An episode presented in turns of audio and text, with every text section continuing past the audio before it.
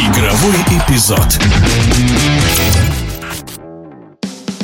В единой лиге ВТБ прошел первый месяц чемпионата. Действующий победитель «Зенит» на старте сезона проверки не прошел. Баскетболисты ЦСКА и «Уникса» обыграли петербуржцев на их же площадке. В этом году борьба за чемпионство будет более конкурентоспособной, считает заслуженный тренер России, советник президента «Уникса» Станислав Еремин.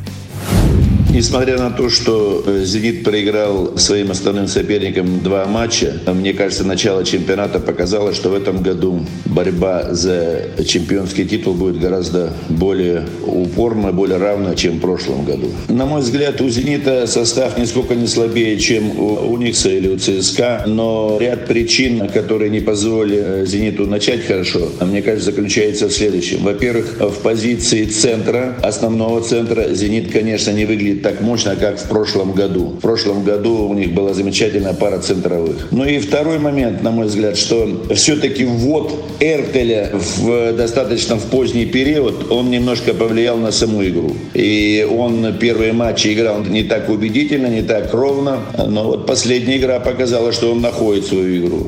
Ну и, конечно, я, в общем, рад за противника, что российские игроки там прибавляют, такие как Улагин и Вольхин, но лишь бы они не прибавляли так Униксом.